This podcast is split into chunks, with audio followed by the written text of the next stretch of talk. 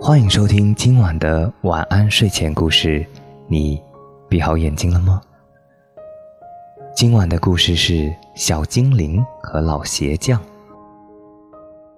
从前有个贫穷的老鞋匠，家里只剩下一张皮子。一天，他把这张皮子裁剪好，就上床休息了。第二天一大早，他正准备工作，却发现一双已经做好的鞋摆在了桌上。过了一会儿，一个顾客走了进来，一见这双鞋就爱不释手，便出高价把它买下了。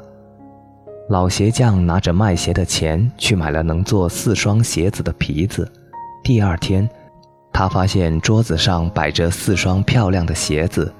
不一会儿，这四双鞋子又被别人买走了。靠着这神秘的帮助，没过多久，老鞋匠便赚了很多钱。老鞋匠和老伴儿感到很奇怪，他们决定偷看个究竟。一天晚上。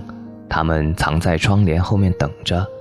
午夜时，两个穿着破旧衣服的小精灵溜进了鞋匠铺。他们拿起裁剪好的皮料，又是追又是缝，还不时地敲敲打打。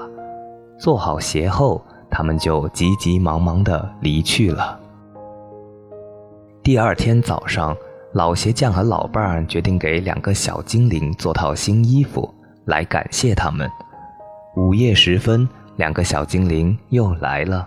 他们做完鞋，高高兴兴地穿上漂亮的小衣服，蹦蹦跳跳地离开了鞋匠铺。